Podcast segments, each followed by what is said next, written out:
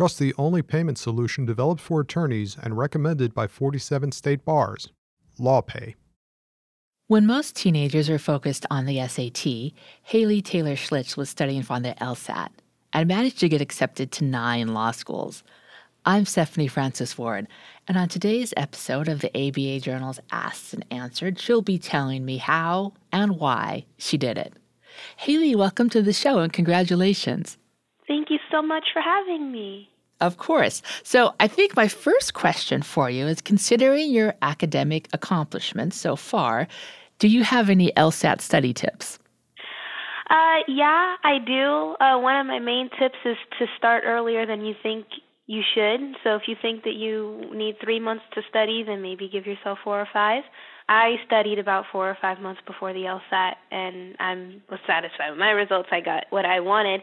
I used a, a lot of different sources to help me study, but I guess one of the main tips for me was to study sooner than you, you think that you need to.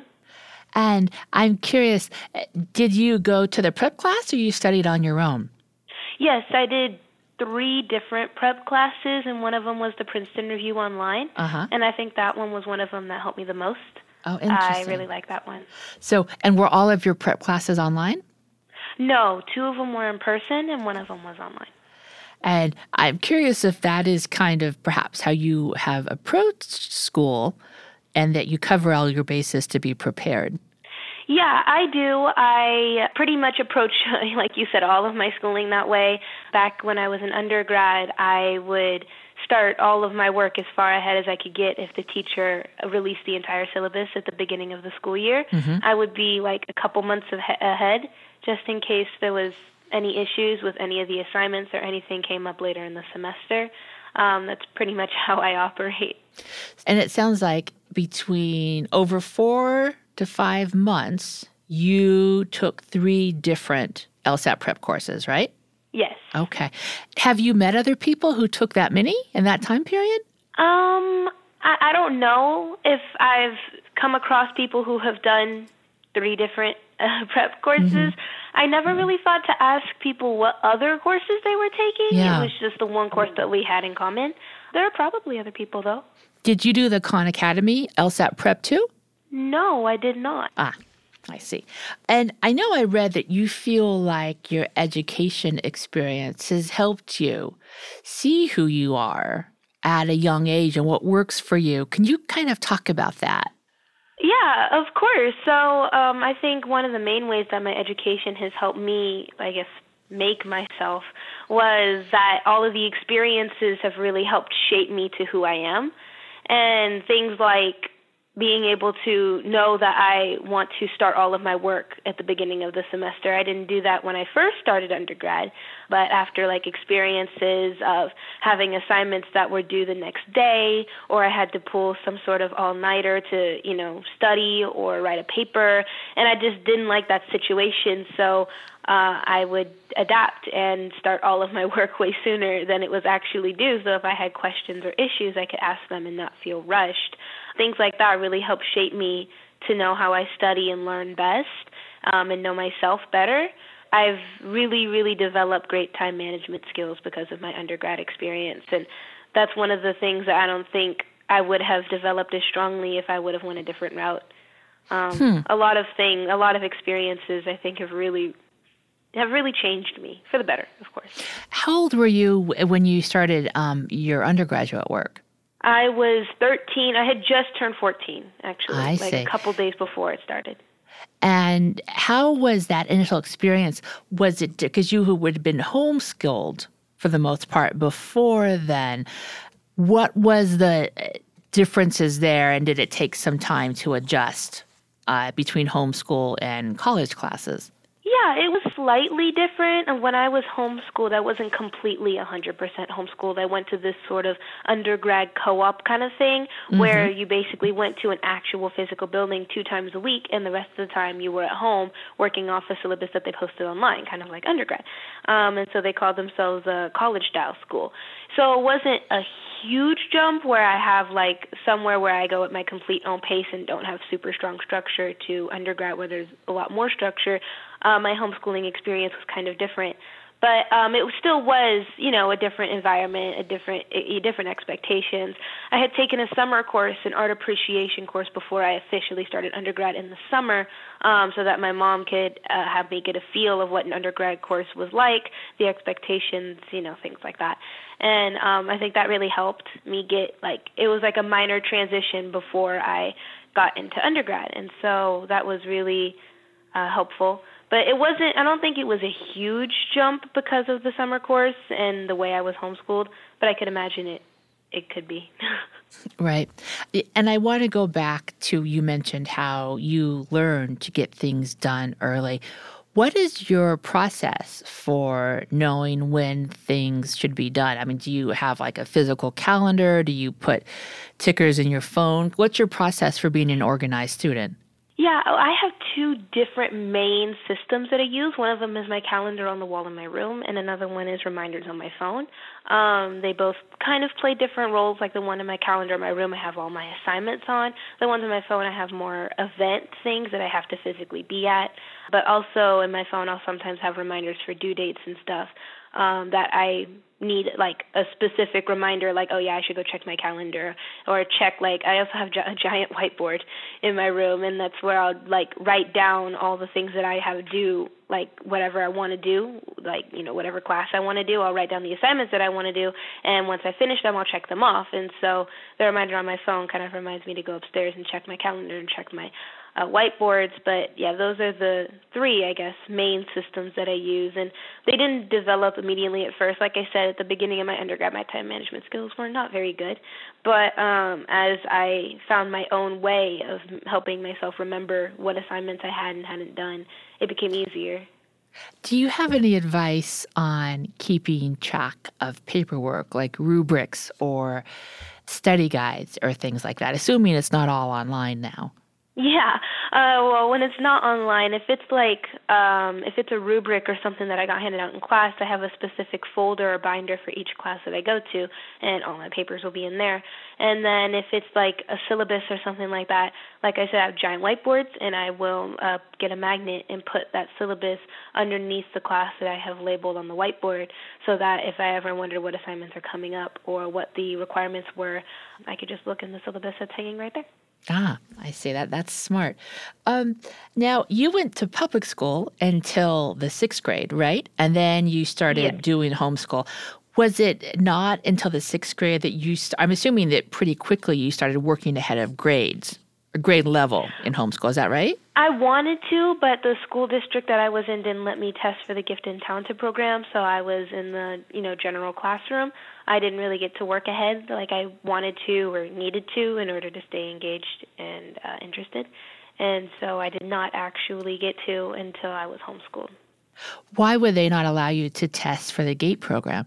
They said that it was because you're only allowed to take the gifted and talented test in kindergarten and not any other grade. And I was born in California, and so obviously I wasn't here in kindergarten, so I couldn't take the test. Oh wow, huh? That that's that's really surprising. Yeah. Um, so tell me about you and your mom wrote a book about homeschooling, yes, right? Did. Yes. Okay. Tell me about your book. Um, to give a general gist of it, the, fir- the the book has two main different parts. The first part of the book is really about how uh, this entire homeschool book is more for aimed at children of color, and so the first half ish of the book is directed at how the public school wasn't really designed with students of color in mind. Mm-hmm. When the public school was designed, uh, a, uh, the entire environment of our world was completely different the statistics of the majority in our country was different than what it is now. It was just a completely different situation, and how the public school although it's designed for the general population, your student isn't the general population. And so that's really what the first half of the book is about.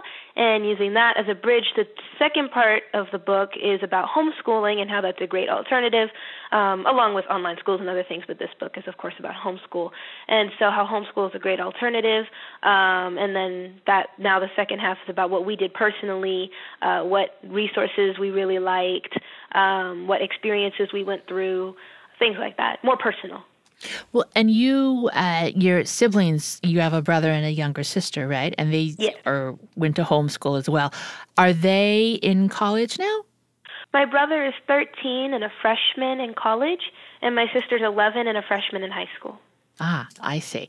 And based on you and your siblings' experiences, what could schools do better to be more supportive places for children of color? I really think that you need to just let the child guide their own growth. I think that public school has a lot of structure, which is very beneficial in many ways, but it also suppresses growth in many ways.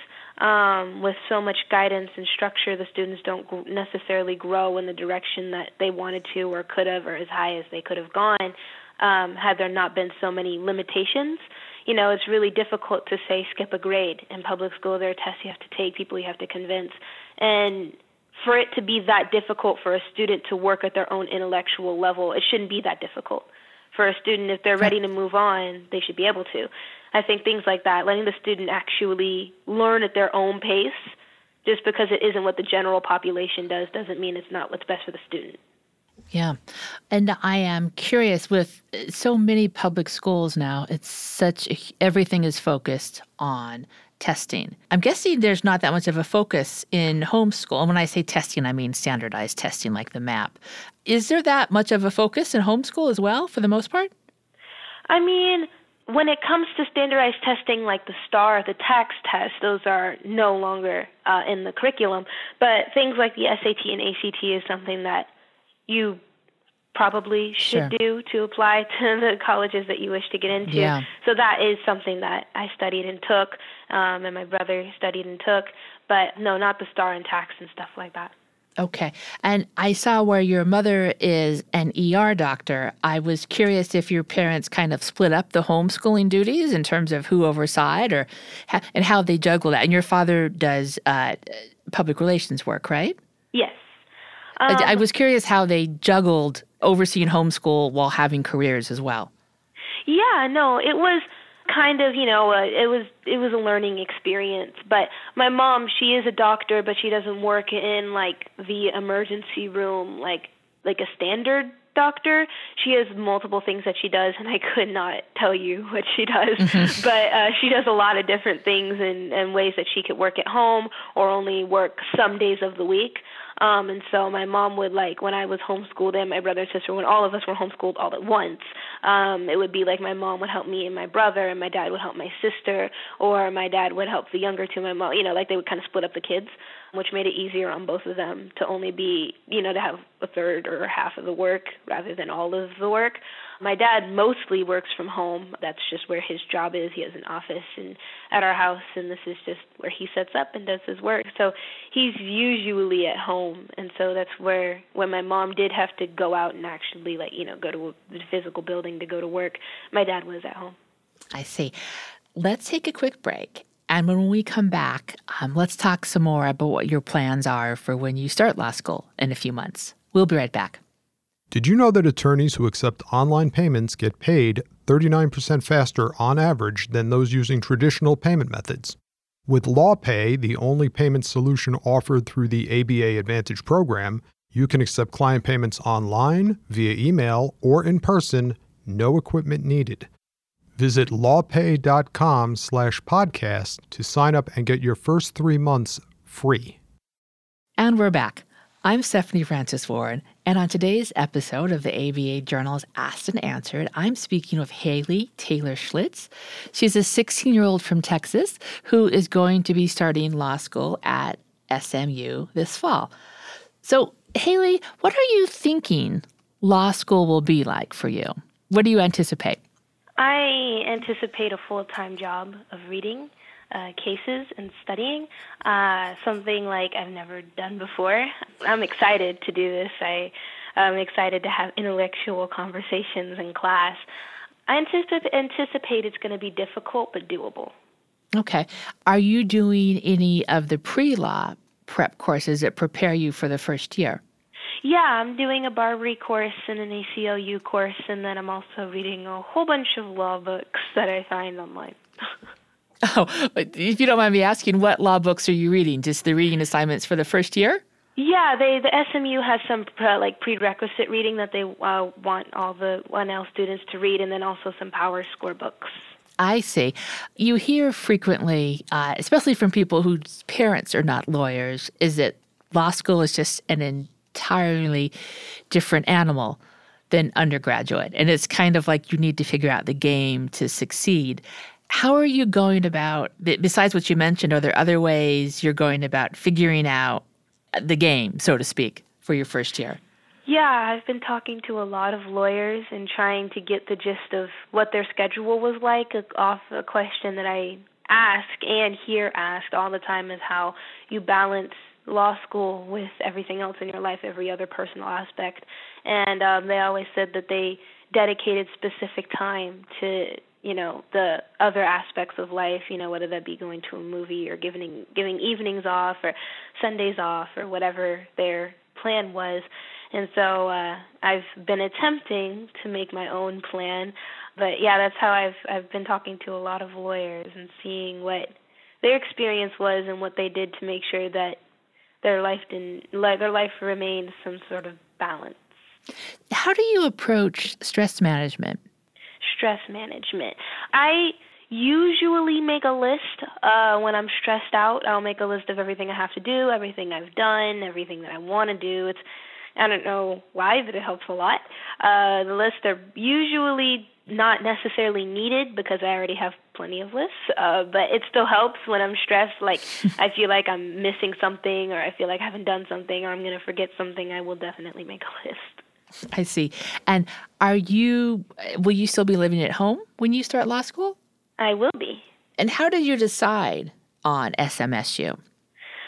It was multifaceted. Um, the main reasons were because uh, the faculty was absolutely welcoming and lovely, and the students there are awesome. And I already have some pretty awesome friends. So, you know, mm-hmm. it's, it's a great campus. Was that a concern that you weren't you weren't really sure how you'd be um, received at some law schools when you were applying? It was. It was. It was a concern, and it did show itself. But it didn't show itself in SMU. I was concerned that people might not take me seriously or didn't think that I could do it or handle the workload just because of my age, but that was not an issue with SMU. Do you mind telling me, uh, perhaps without naming the school, how it might have showed itself at other schools? Yeah, there was one school in particular that I don't think had a lot of faith in my ability to do the work uh, in law school. I'm pretty sure it was the faculty that didn't think that I had what it took to be a law student.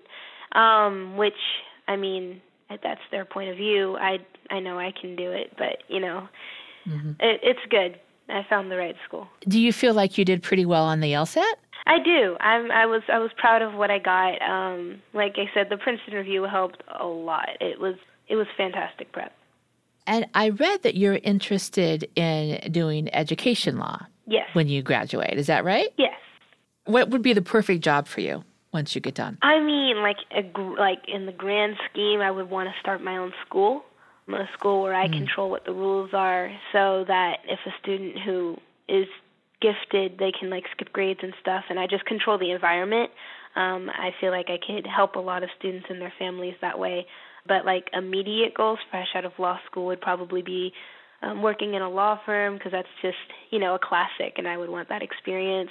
Um, being on a school board of some sort, you know, things like that. I read this morning. I think that there are three law students in their teens coming up. I'm curious if you guys know each other and ever talk to each other. I don't know them. I would love to meet them though. Yeah, yeah, an unusual experience, huh? Yeah. And how are you? Uh, what are you planning on doing? Are you plan? And I guess you've kind of already done this at college. Do you get involved with some of the social aspects?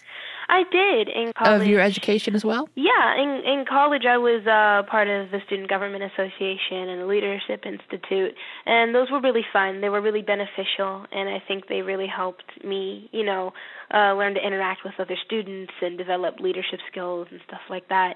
Uh, in law school, especially the first semester, I don't plan on being super active. um, especially because I hear that it's the most difficult semester of all of law school because of the transition. Yeah. So the most I, difficult and the most important. Yeah. yeah, I've heard both of that. So I don't plan on being super active, really just dedicated to the school and the workload. And I was curious, you mentioned that you felt like some schools it just wouldn't be the right fit. Have you developed a way um, over the past your time in college to make people maybe make them feel more comfortable even though you're young and how do you assess whether they're comfortable how, how do you deal with that in college when you feel like someone is awkward because you're younger than they are yeah i mean i think one of the main things that really helps people I mean, realize that I'm not as strange as, or you know, as rare or super genius as maybe I sound, is by just having a conversation with them. I think once people realize that I do have social skills and that I can talk and I can, you know, make jokes and laugh and communicate and I'm not like some super like nerd who can't communicate at all, mm-hmm. um, I think it makes it easier on them to like realize, okay, she's not she's not like like an alien. I'm still human and we can like totally communicate and connect just cuz I'm younger. Doesn't mean doesn't make a difference. Do you ever feel like also that because you've accomplished so much, people just have these crazy, maybe unex- unattainable expectations for you, for people who don't know you? I feel like sometimes people could imagine that I will do things that I don't have goals set for myself that are pretty high. I've never come across somebody who has goals that I feel like are too high for me to reach.